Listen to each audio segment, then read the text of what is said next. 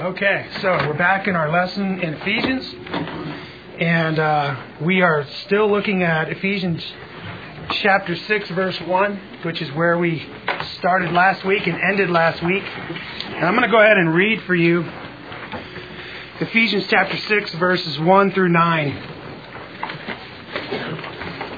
Children, obey your parents in the Lord, for this is right. Honor your father and mother, which is the first commandment with a promise so that it may be well with you and that you may live long on the earth. Fathers, do not provoke your children to anger, but bring them up in the discipline and instruction of the Lord.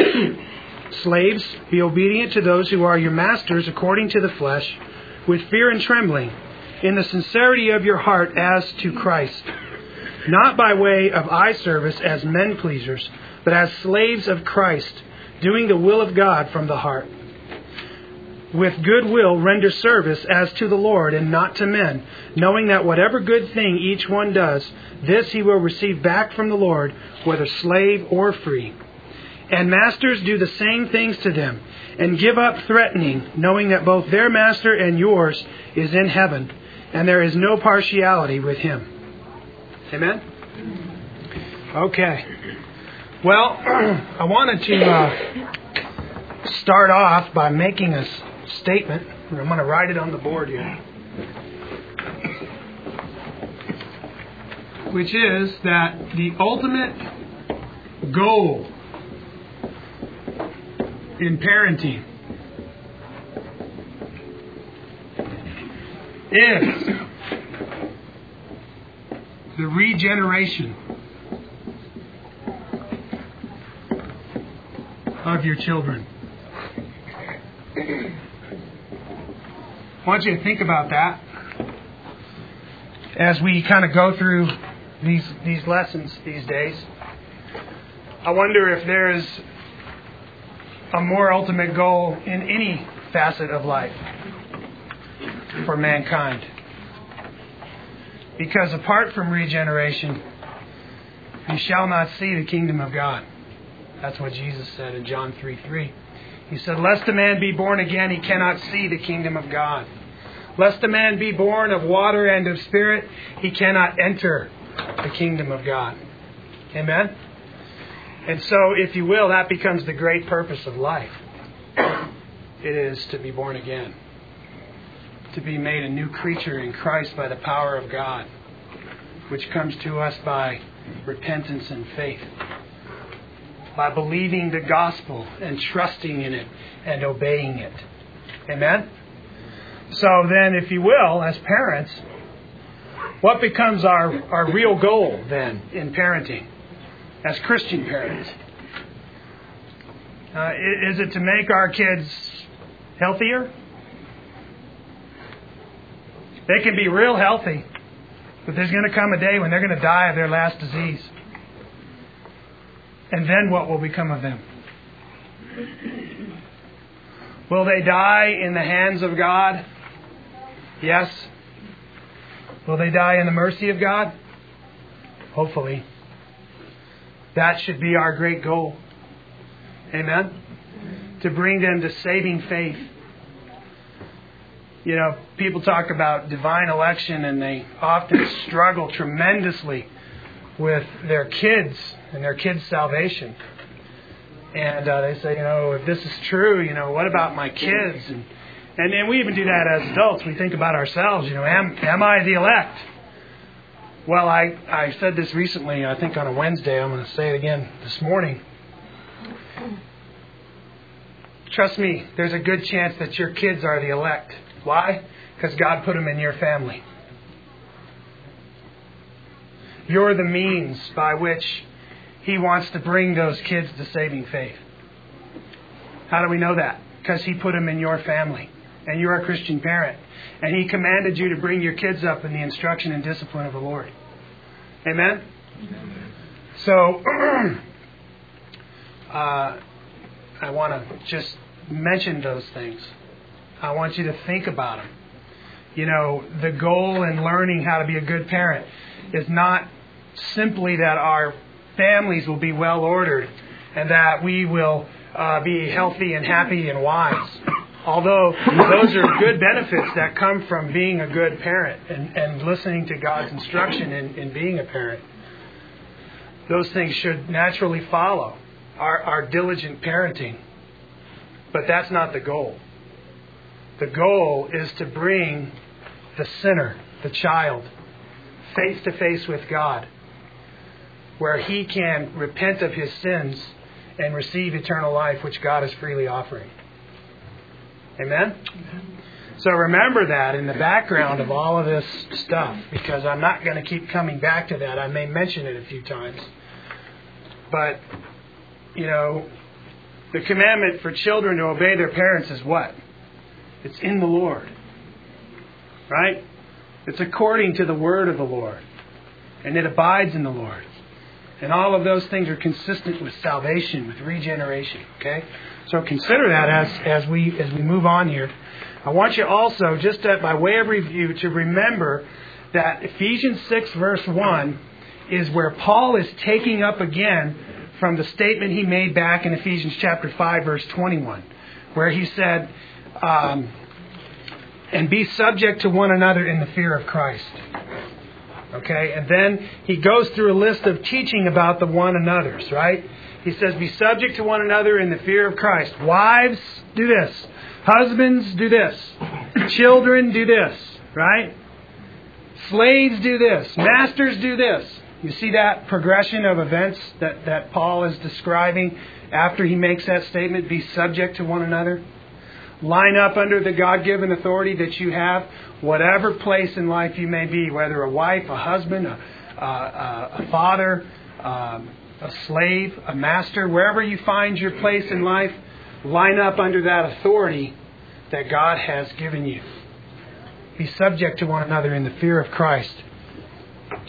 So, last week then, we started talking about this verse Children, obey your parents in the Lord. And we also said that when there's a commandment then for someone to obey another one, that by virtue of that, that establishes a authority submission principle an authority submission principle that's at work.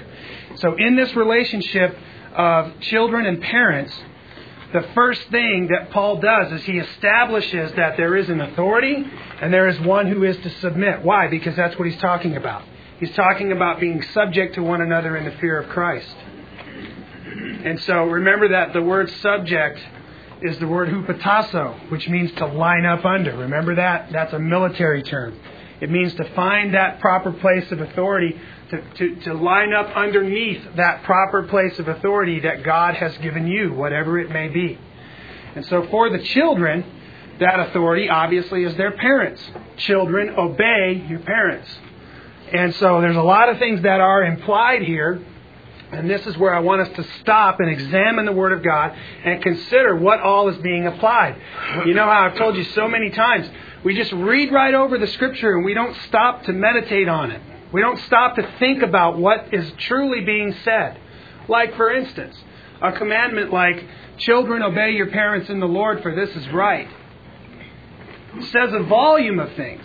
Not, not the least of which that we need to see is that there's an authority submission principle that's at work in that relationship. Right? So if you stop for just a moment and consider that the child is to obey the parent, that says a lot of things. For instance, it says that the parent is in authority over the child and that the child is to submit to that authority. Right? And then, of course, it's further supported by the context of the whole passage, like we said. But um, it also implies then that if children are to obey, they must have something to obey, right? So, in other words, the parent is going to give directives and the child is going to obey. You with me? So, children obey your parents implies that the parents are giving something for the children to obey. You with me? There's a lot of things being said that we just kind of gloss right over, and we need to stop and consider that.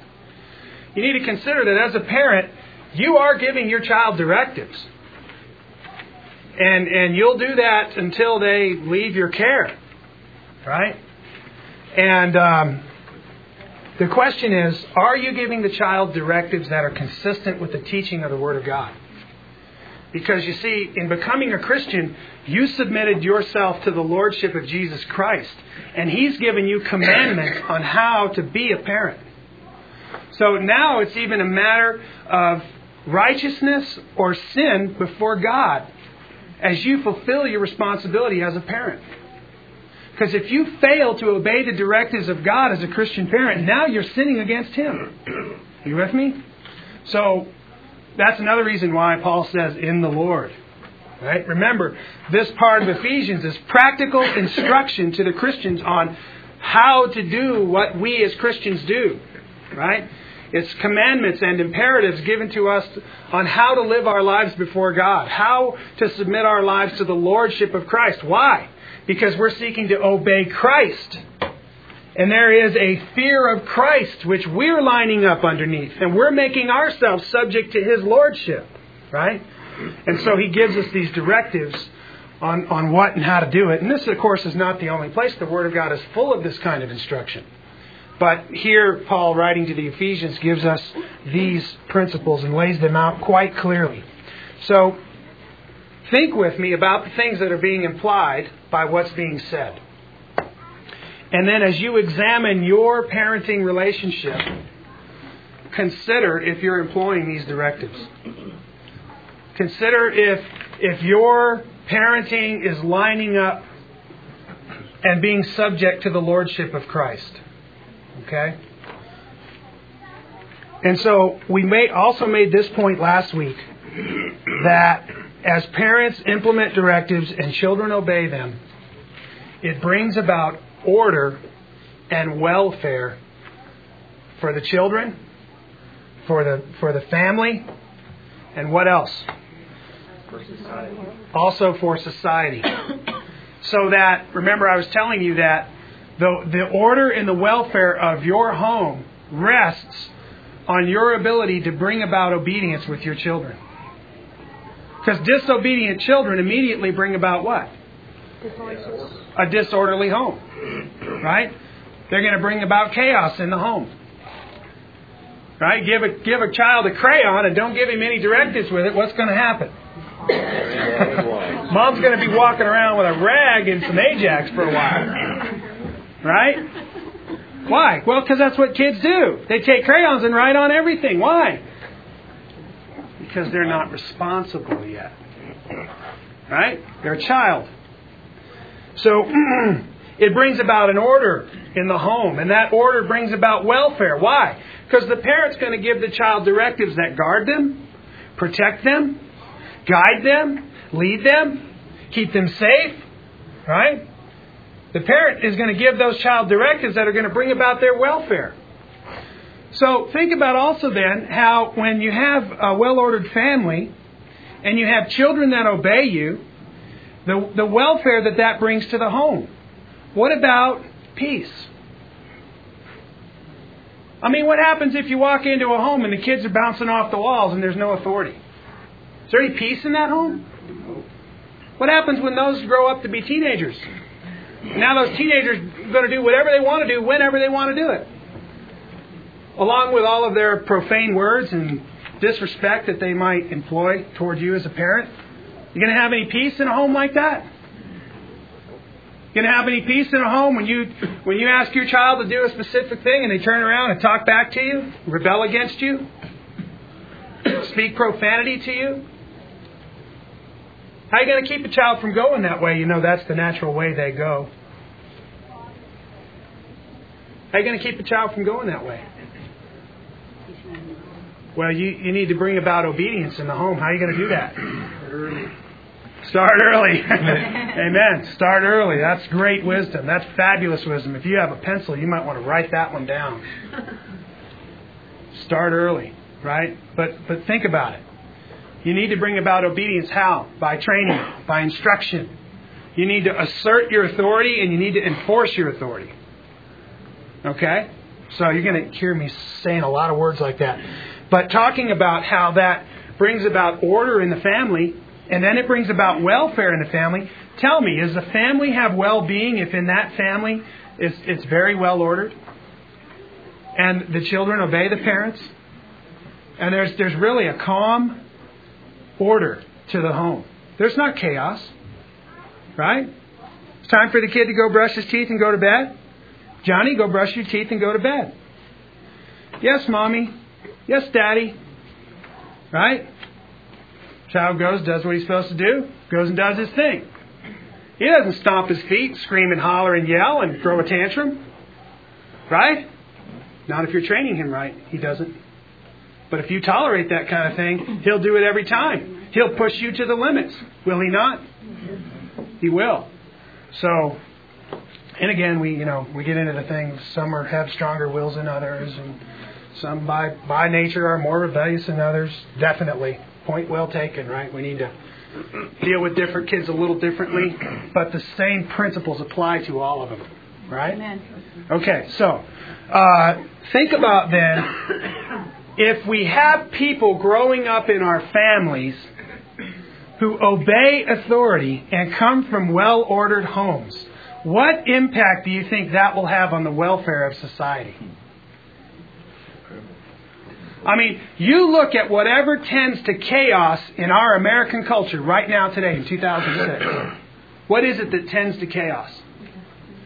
The first thing I think about is young people. Young unemployed men.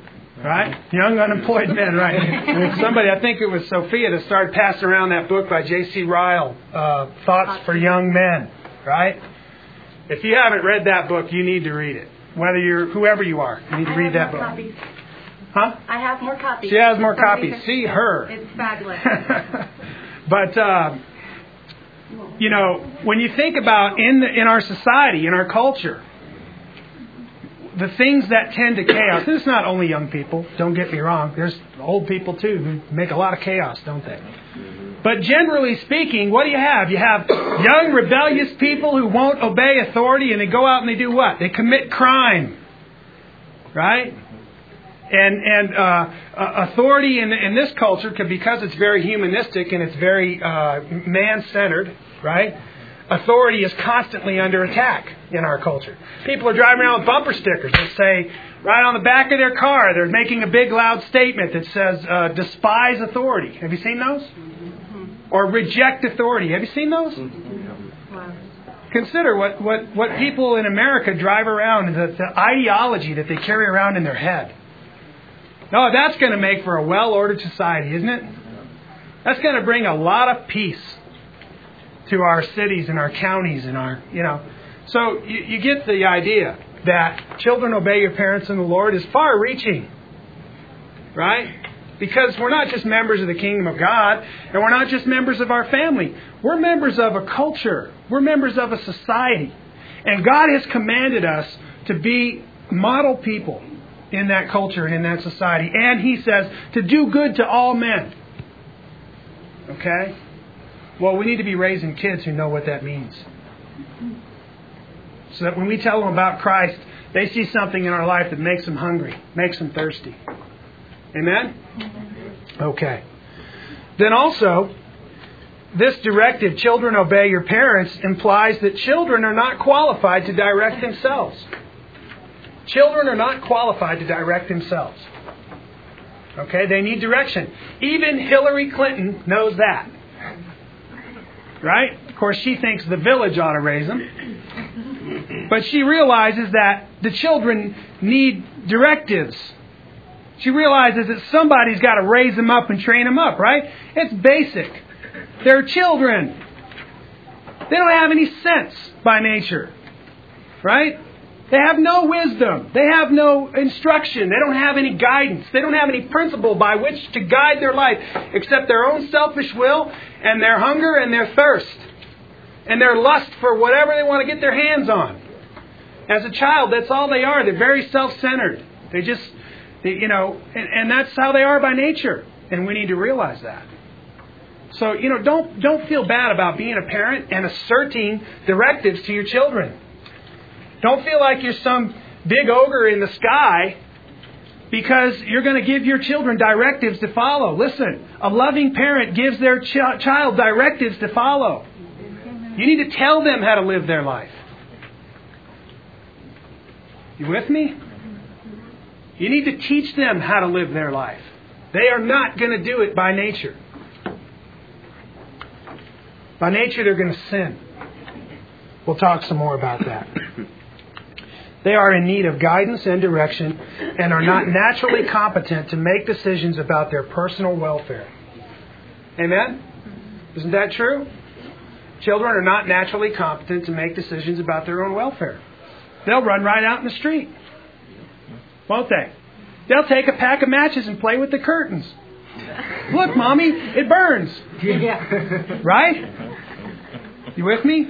They're not competent to make their own decisions. And they don't think about how it affects other people. There's just not even any thought process there. And of course, that changes as they grow up and they learn, right? Hopefully. yeah, hopefully. Hopefully.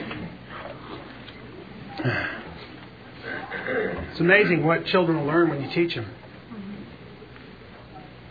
Some children will grow up and strap bombs to their body and blow people up, including themselves. If you teach them that's a virtuous thing. You with me? All right. Well, how will children learn to obey their parents? How will they learn to obey their parents? Let me tell you. Here it is. Ready? You must teach them. You must teach them, or they will not learn to obey you. And, uh, you know, it's no secret to any parent that children naturally disobey. They naturally rebel. They naturally struggle against authority. Right? This is their very nature. Will those children not push you to the limits of your patience in obeying your authority?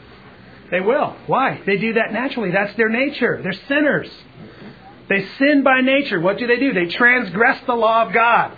They rebel against God's authority by nature. That's who we all are. Right? The scripture says God has bound all men over to sin that he might have mercy on them all. Right? Romans 11:30. Okay? So you have to teach them obedience. They don't they don't just get it by osmosis. They have to be taught it. And it's not a lesson that you teach one day and then they've got it. Right?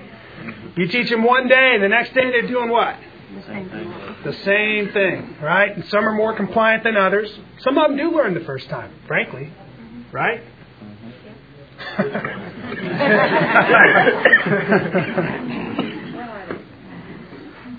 uh, okay. So I'll ask this question then. How can we teach them obedience? By modeling. Okay? By commanding obedience. By modeling obedience. Right? If, uh, and of course, it goes without saying, although we will say it several times, your children are going to learn to do what you do. Right? They're going to learn to do what you do.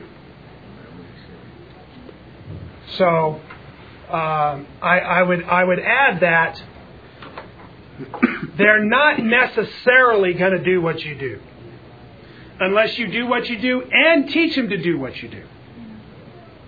You with me? Like, I'll give you an example, okay?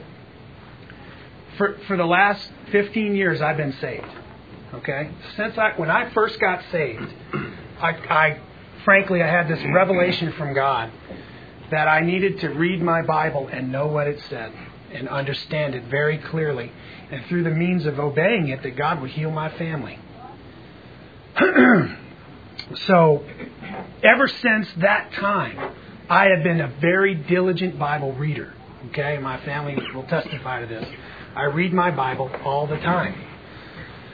The, the, the first seven years I was saved, I read my Bible through five times. Uh, when I was a very young Christian, I had a man come along my side who discipled me, who taught me to read the Bible. He said, The Bible is everything. God's Word is everything. Blessed is the man who meditates on His Word day and night. I learned that as a young Christian. I started reading my Bible. I read my Bible constantly. To this day, I read my Bible constantly. My kids did not learn to do what I do. Okay? My kids are not now 15, 17, 19, and they are not necessarily the best Bible readers. Okay, so you get what you with me? Just because I read my Bible Doesn't mean my kids are going to read my read their Bible. You with me? I have to teach them why they need to read their Bible. I have to not not only be, do that in practice, right? They need to understand the value of it, and they need to see for themselves and have the conviction in their own heart that that's something that needs to happen. And of course, that takes work from God too, doesn't it? God is sovereign in that process. So there's there's a good portion of parenting that's nothing more than crying out to God for His good grace. Amen. I mean, I, I would just frankly say that's all of it, except to say that there's a lot more to it than that. Right? But I think in every good thing that we try to employ as parents, there has to be this dependence on God. Because no good work happens apart from the Spirit of God. Amen? No good, godly, righteous thing comes from anywhere except from the Father. Amen. Amen? So there has to be a great dependence on God in our parenting. But, uh, okay, so how can we teach them obedience? Listen, you must command them and cause them to follow through. You have to give them directives and you have to cause them to obey your directives. That's how you teach them obedience. Okay? Now, we're not talking about teaching them how to tie their shoes or teaching them how to use the potty on their own or teaching them uh, good eating habits or manners. That's not what we're talking about. We're talking about teaching them obedience, teaching them the principle of following directives from authority. Okay? In order for them to learn how to follow directives from authority, you have to assert your authority. And then you have to enforce it. You have to bring them to obey it. That's how you teach them obedience. That's how you teach them obedience. Okay? Which also means when they fail, you need to correct them. You need to reprove them. You need to discipline them many times. Right? And, and so enforcing is more than just discipline. Right? A lot of times it may just be correction. It may just be reproof, you know? Maybe the child is trying to learn how to potty and they don't quite make it in the potty. And so you got to come in and you say, you can't do it like that, honey. See, you made a mess. You need to do it like this, right? And, and so it might just be some correction. But, but other times it may be a thing where, you know, you try to teach the child manners and and uh, they just won't listen to you. So you correct them, and they still won't listen to you. So you begin to discipline the child. You begin to bring unpleasant things that begin to enforce that, right? Maybe your child grows up, he starts talking back to you. You tell him, "Don't talk back to me." Child keeps talking back to you. What are you going to do? You going to let him talk back to you the rest of your life? You going to let your four-year-old child talk back to you? What do you think is going to happen when they're 14? Right? So there comes a point when you have to enforce it by means of discipline. We'll talk about that. So these things are implied. Children obey your parents. To me, the loudest thing, you know, this verse is written to who? To children, right? It says, children obey your parents in the Lord. But I, I want to say that this verse is really written to parents. Why? Well, some children can't even read. Does God expect them to obey their parents? Yeah. How are they going to learn it? The parents are going to teach them. So, if you will, stay with me here. This commandment, in context, is written to children. It is a directive to children. But in so much as it is a directive to children, it is a directive to parents. You with me? Your children aren't going to obey unless you teach them. That's a given. And you know, in this in this uh, first century culture, I want to say they had plain enough wisdom to know that. But in this 21st century culture, we got yahoos running around here who don't even know the most basic things about life. And it's really rather shocking to hear the secular mindset or the whole idea of secularism. It's just vile. It's just vile. But listen, especially in the Hebrew culture, they very much knew the value and the responsibility of training their children in obedience. We're going to talk about that also. But um, in order for you to teach your children obedience, listen, you have to assert your authority and you have to enforce your authority. You have to do it. If they're going to learn to obey, they have to have directives to obey. And if they're if if if you're going to overcome their stubborn, rebellious will, you're going to have to enforce your directives. There's no other way around it. It won't happen by any other means. You can cry out to God all you want. If you're not enforcing your directives, your kids are not going to learn obedience. God's not just going to flip a switch in their head. Okay? Your parental training is the means that He's going to use to answer that prayer. You with me? Everybody with me? Okay. All right. Then he says, Children, obey your parents in the Lord, for this is right. This, he says, is in the Lord, or consistent with the Lord and his teaching, or for the Lord's sake. It implies all those things, right? Children, obey your parents in the Lord. Because you see, in the Lord, that's the right thing to do. Or for the sake of the Lord, it's the right thing to be subject to your parents in the fear of Christ. Amen? Furthermore, he points out that this is right, that it's right for children to obey their parents. This is the commandment of God, the fifth, right? Honor your father and mother. There is a right and wrong. In the case of children, right is obedience to their parents. Got that? Listen, your kids need to obey. That's the right thing. And when your kids are being stubborn and rebellious and talking back, let me tell you, that's the wrong thing. And if you tolerate it, you're a willing party to their death. They need to be corrected. That's the loving thing to do. And sometimes correction and reproof does not come pleasantly. As a matter of fact, many times it's very unpleasant. You with me? But it needs to be done if you are a loving parent. And I'm going to show you how that's the very character of God Himself. but this is the fifth commandment. And then also in Colossians 3, Paul says that this is well pleasing to God. Colossians 3:20 says, "Children, be obedient to your parents in all things, right? For this is well pleasing to the Lord." We see that children's obedience is well pleasing to the Lord. You want to please God? Teach your kids to obey you. Amen? And then also Exodus 20:12 is the fifth commandment. Honor your father and mother that your days may be prolonged in the land which the Lord your God gives you. Right? You'll find that same thing in Deuteronomy 5. So, there's one thing to consider though. Are there exceptions? Are there exceptions? And this, some commentators believe that he adds the phrase in the Lord to say that children do not necessarily have to obey directives from their parents if their parents are telling them to sin against God. And so they talk about this whole thing about exceptions. And so I'll make this comment that are there exceptions to children obeying their parents? As far as their parents' commandments agree with those of God and no farther. No parent can have a right to require a child to steal or lie or cheat or assist him in committing murder or in doing any other wrong thing. No parent has a right to forbid a child to pray, to read the Bible, or to worship God. Okay?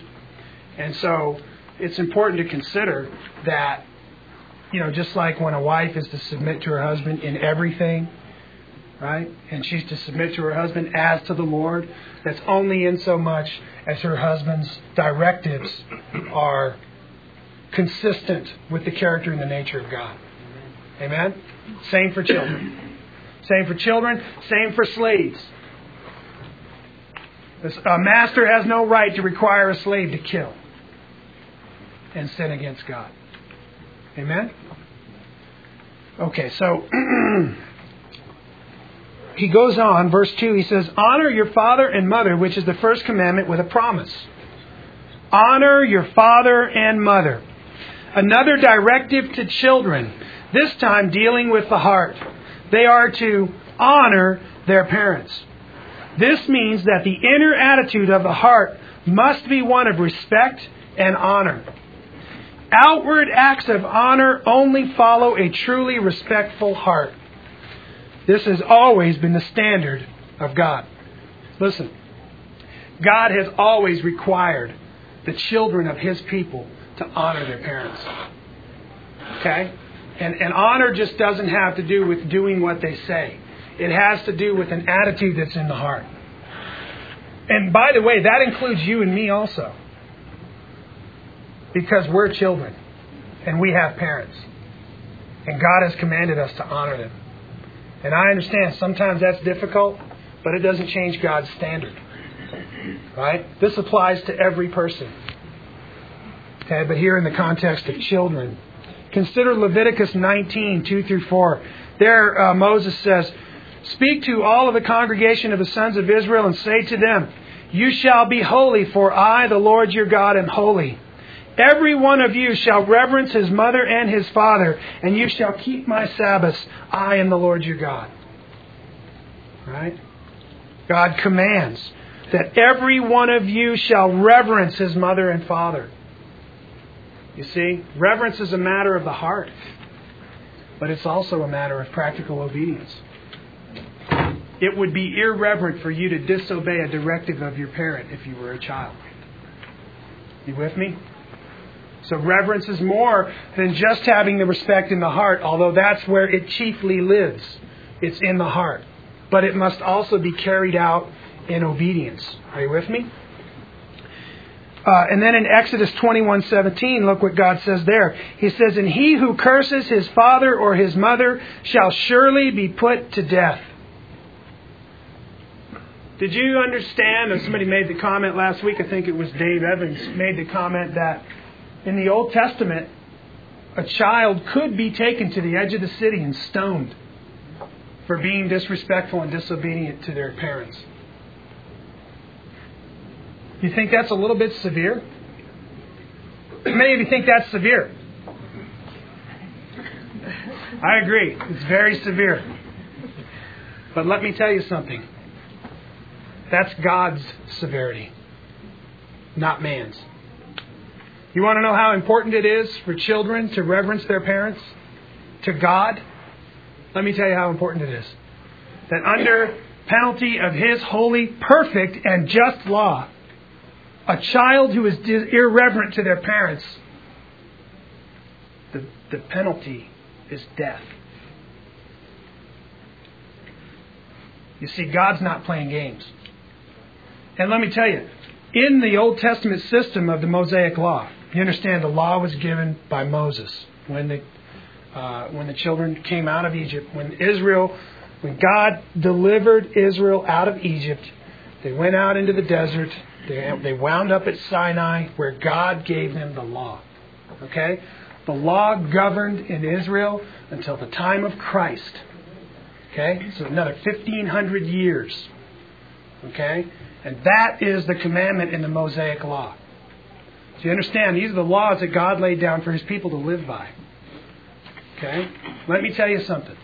It was a big deal in God's economy for children to be reverent and respectful to their parents. It was a very severe thing for a child to be rebellious and disrespectful to their parents. Okay? You can read countless, I shouldn't say countless, you can read stories in the Old Testament over and over and over again where disrespectful and disobedient child meet very destructive ends. Okay? Um, you can see where parents are faced with untold miseries for not properly commanding the obedience of their children. Okay? Those are examples that God gives us. I want you to know it's a very severe thing. It should be a severe thing in your home when your child transgresses your authority. You say, man, that's heavy duty, man. What about grace? Well, let me ask you a question. Was God a God of grace when He gave His law? Or did He just turn into a God of grace at the time of Christ? A God of grace. A God of grace. He's a God of grace. Was he always a God of grace? Always. I- i- Is the law filled with the grace of God? Let me ask that.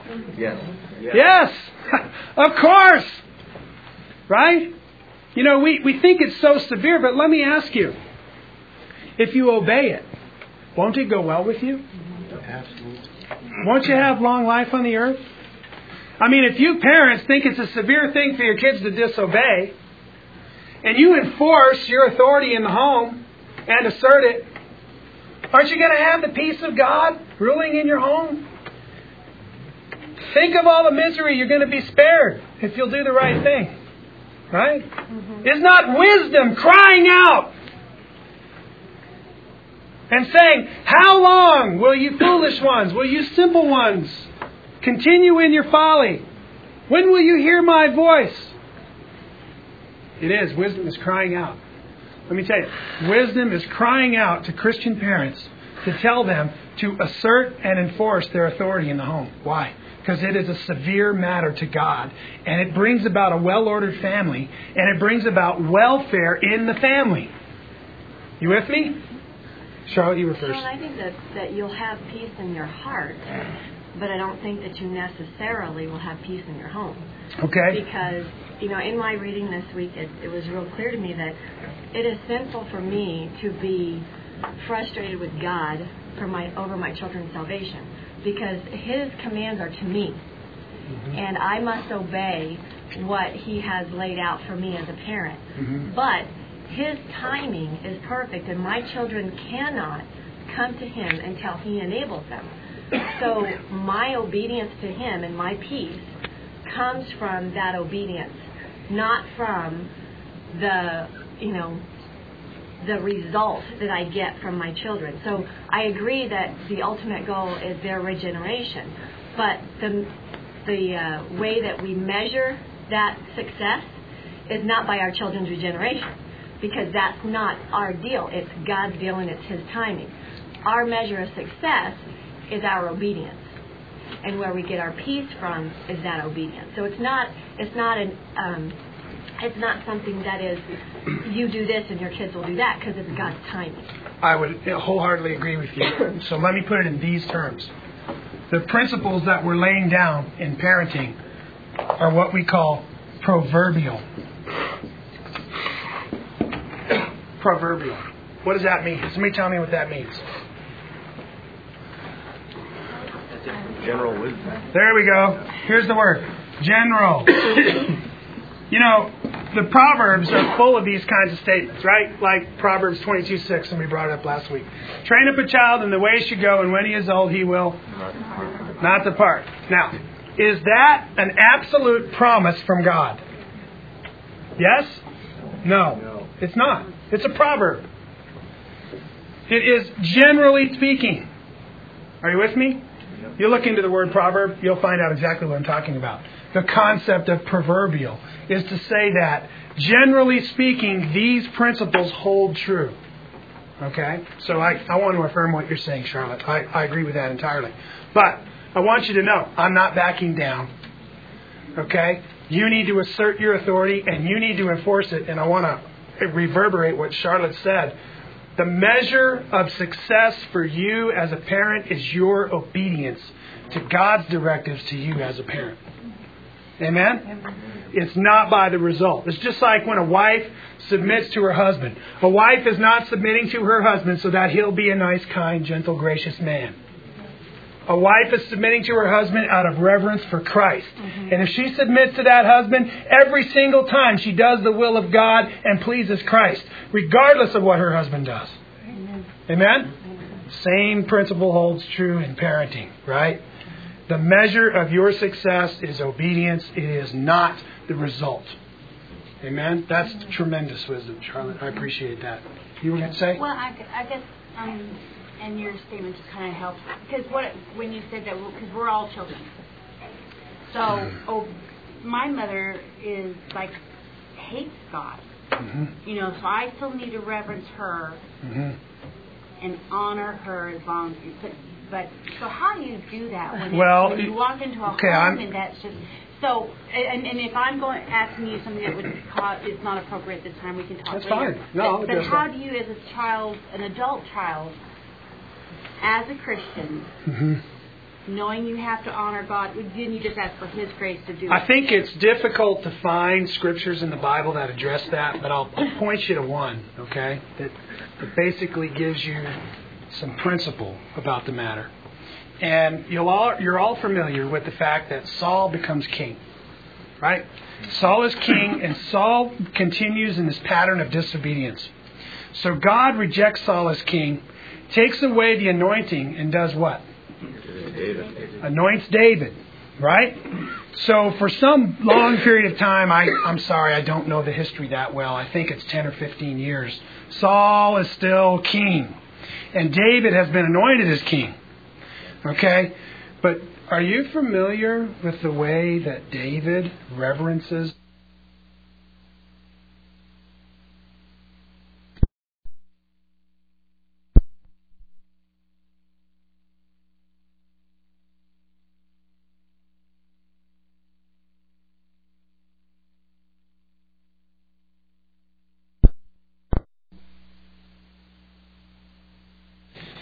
he talks about how he'll never raise his hand against the Lord's anointed. You with me? So even though you have Saul, who is living a very disrespectful and disobedient life, because of his office as king, David reverences and honors him. You with me?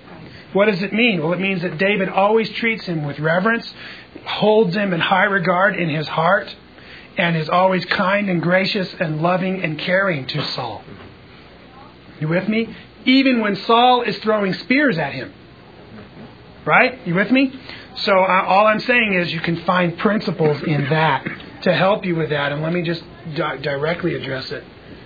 That you have to look for things to honor inside your heart. When you're struggling with dishonor, with a parent who hates God and who doesn't really live a very respectful or honorable life, uh, you, you ha- really have to kind of search your heart for things to honor. But even if you can't find any, which you will if you pray long and hard enough, uh, you still have to reverence the office of the parent.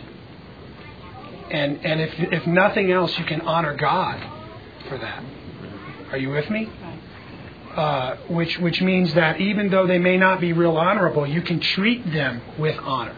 You can treat them with reverence. Are you with me? Okay, one more comment over here. Well, Jonathan was called. Jonathan still respected and honored his father, and in fact died at his side in battle. There you go. However, when when Saul was in his rebellion, Jonathan was not obedient. Mm-hmm. Wow. There, boy, there's a whole lot of things to learn there, isn't there? So there's another really good example for that. You see, the Bible doesn't always address everything very specifically, but it always addresses everything in principle. There isn't a single issue that you face in life that the Bible doesn't address by principle. You with me? Okay, moving on here. So, honor your father and your mother is directed to the kids. It is a very severe thing. You see that in the law. There's something for you to learn in the law when you read Exodus 20, verse 12. And it says that any child who curses, talking about verbally spoken words, any child who curses his father or mother shall surely be put to death. There's something for you to learn in that Old Testament scripture. What is it? It is the severity of a child's rebellion. It is the severity of words that a child speaks to a parent, which are cursing words. You with me? To God, that's a very severe thing. So, listen, principle from the Old Testament for you to apply today. It should be a very severe thing for you and your family, for your kids to speak cursing words to you. You with me? It should be something that you never tolerate. Okay? You with me? Amen. Guys, I'm not telling you some strange thing. This is the old, old story. okay? These aren't these aren't new new principles for new Christian life. Okay? This is coming from the mouth of Moses in Exodus 20:12. You know how old that is? That's almost 4,000 years old. This has long been God's standard. If we haven't learned it till now, it's just because we haven't learned it till now. Okay? But now we're learning it. So we need to employ it. You with me? And I want to tell you, it's, it's going to bring about tremendous welfare for you and your family. It really will. So I'm not trying to tell you how to take your kid out to the side of the house and stone him. okay? You might want to. Um, that would be against the law in today's culture. And uh, not only that, that's not what Paul is saying, right? The point is that it, it is a severe matter for children to, to, to talk back to their parents with cursing words. You with me? Severe matter. Okay. What relation do you suppose that, oh, I'm sorry, I missed Proverbs 30, verse 17. Listen to what it says. The eye that mocks a father and scorns a mother, the ravens of the valley will pick it out, and young eagles will eat it. What do you suppose is meant by that proverb? Somebody help me out. You're dead. Okay, did you hear what Greg said? It implies that the eye that mocks his father and scorns his mother is going to die. Right? And the idea about a raven picking out his eye or an eagle picking out his eye means he's going to die a dishonorable death and will probably be left roadside or in the battlefield or some violent death. You with me? Okay? In other words, what the proverb is saying is don't scorn your mother and don't mock your father. Okay? Because it will not go well with you. You get it? That's what the proverb is saying. You with me? It's not a good thing. Scorning your mother and mocking your father are vile, wicked sins. Okay? You with me? Listen, in your home, mocking your father or scorning your mother should be a vile, wicked thing. And your children ought to be taught that. They shouldn't go through life ignorant of that truth. Are you with me? This is why this thing, you know, I for years I've harp on Bart Simpson. Because what what does Bart Simpson do? he teaches children to mock their father and scorn their mother. Not only does he teach them to do it, but he makes it funny for them to even think about it. You with me? I cannot think of a more abominable thing than for kids to be learning that from some animated box that's there, that's captured their attention, that's teaching them to make light of sin and to love the idea of mocking their father and scorning their mother. You see how vile that is? That's like letting a witch come live in your house and teach your kids. It's worse than that. The TV show's twice as powerful as a witch. It's put together by people who make lots of money and draw pretty pictures and know how to make people laugh. You with me? It's a vile thing, friends. Consider. Consider what happens to your family when they sit in front of a TV and watch certain things. You with me? It's awful quiet in here. Didn't didn't hear many amens on that one. Okay, thank you. You know, I used to think that you were a little severe when you used to put down those sins. I thought, well, that's kind of petty, but that was a few years ago. I got to admit, you know, I, I, I'm with you. Hey, amen. We made progress, Ernie. You got this Bible teacher jumping for joy, man. but you know, if, if you look at it in, in light of God's holiness, you kind of you kind of see it. You know, you can really see how vile that is. Okay. What relation do you suppose honor has to do with authority? What relation do you suppose honor has to do with authority? Now remember this. Karen was telling us that children obey your parents was a directive to parents. And I was affirming that. And uh, how about this? Children, honor your father and your mother is a directive to parents. Right? Because just like the child isn't going to obey by nature, what else aren't they going to do? Honor. They're not going to honor by nature.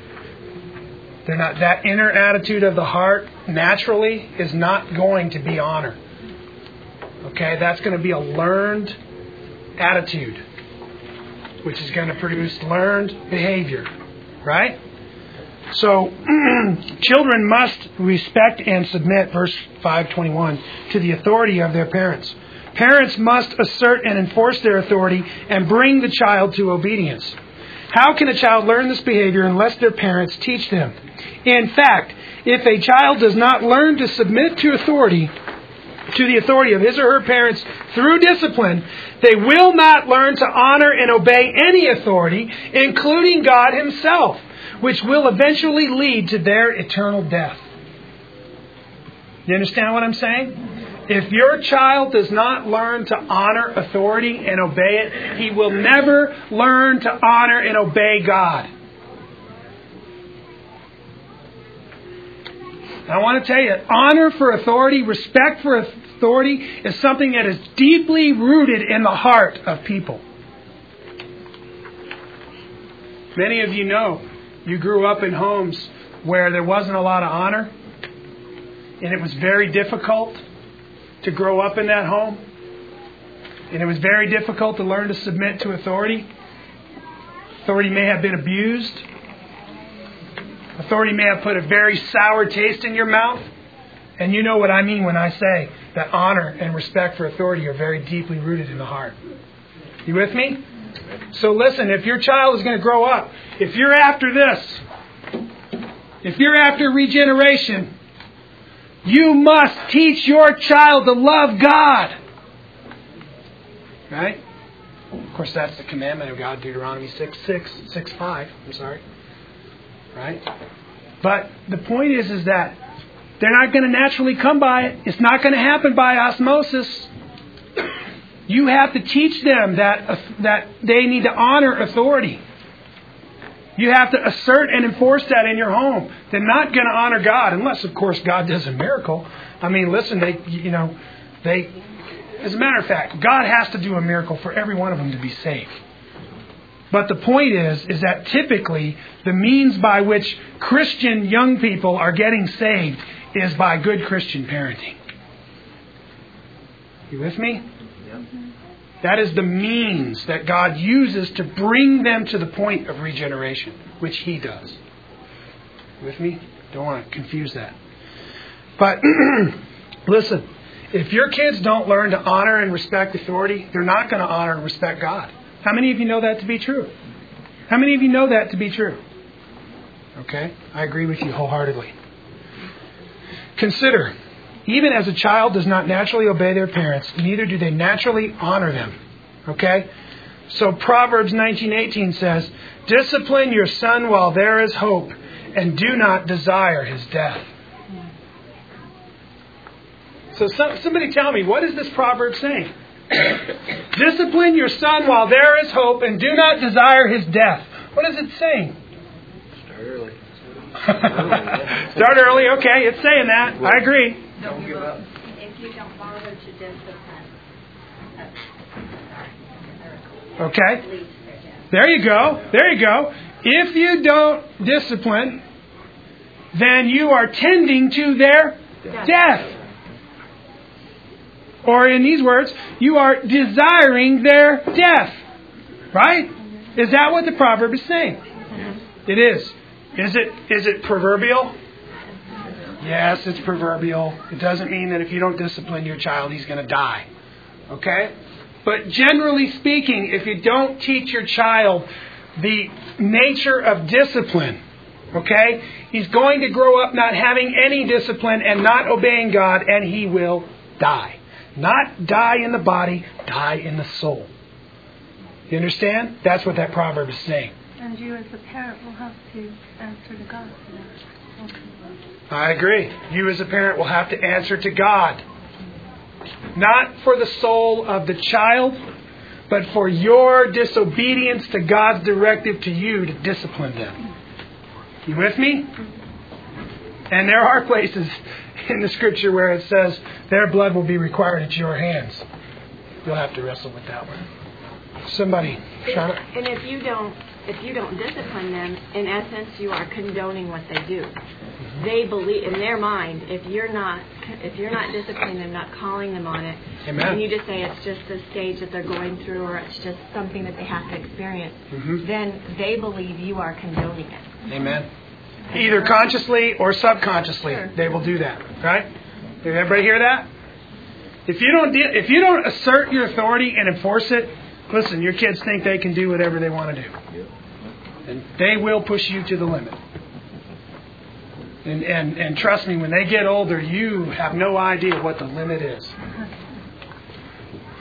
The limit of your misery is going to be very difficult. You better start young. You better start early. Amen? Uh, You know, and, all right, we're going to end here, and I want you to know we're going to talk about discipline. We're going to talk about instruction. We're going to talk about wisdom. Um, but I, I, I want you to be encouraged, okay? Especially if you have young children. If you have young, you're not going to be able to do this perfectly. As a matter of fact, you're probably going to fail every day of your life in some way as a parent. And if you think you're doing it right, let him who uh, thinks he stands, let him take heed lest he fall. You with me? And if you're done parenting and you think you did it right, you are blind. okay? So, but I, I want to encourage you in this. Listen to me. If you'll get these principles from the Word of God down, and I'm going to give you them, I'm going to show you where they're at, and you'll be able to lay hold of them if you want to. If you employ them, you will experience a blessing and a welfare in your family that you cannot even understand until you get there and experience it. Furthermore, you will bring about a spiritual welfare in the lives of your children for the rest of their days that you could not possibly try to calculate by thinking about it.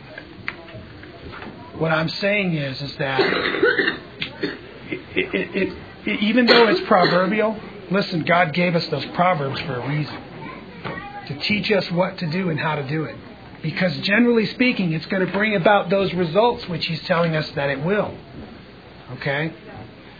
So, what you, what you need to do is you need to get a hold of these principles and you need to employ them. And I want you to know the blessing that you will reap from your diligence in being a good, godly parent, it will be untold. It will be a tremendous thing for you and your kids. Every bit of work you put into it, you'll get back a hundredfold. Some of you have experienced that. I have. I have experienced it. And I do wholeheartedly feel like every bit of work I put into my parenting to obey these directives that God has given, my kids reap it a hundredfold. And sometimes it is very unpleasant. Okay? But it brings about a harvest of righteousness. That's what the scripture says. Amen? Okay, next week, shall we pray? God our Father, Lord, I, I thank you for your holy word. I pray that only your truth would seat in our hearts, God. I pray as we come and we discuss all of these matters that you would fashion our understanding of, of, of what you've called us to as parents. God, I pray if our parents are grown, if our kids are grown and, and we are grandparents, God, that you would help us to learn here so that we can instruct our kids how to be good parents and how we could have an impact on our grandchildren. I pray, Father, that you would just uh, do a very profound work in our hearts on these issues, on these matters. May we see them of utmost importance, God, no matter what station we are in life. I pray, Father, that we would accept them as your holy word and that we would employ them. Grant us diligence, God. Grant us energy that we might carry out these things. I pray, Father, that you would elevate uh, our ideas of wisdom in our minds so that we, we, we consider wisdom supreme in our parenting, God, and that we seek to, to lay hold of it and to possess it and to employ it. I, I pray, Lord, that you would do all of these things in our hearts and, and that you would make us a, a people that, that just rejoice in all of the good order that you bring to our families. God, that we would rejoice in the welfare and the peace and the joy and the patience that you bring to our families. God, may we see it and glorify you with everything that is within us. We thank you for your love to us. We praise you in Jesus' name. Amen. Amen.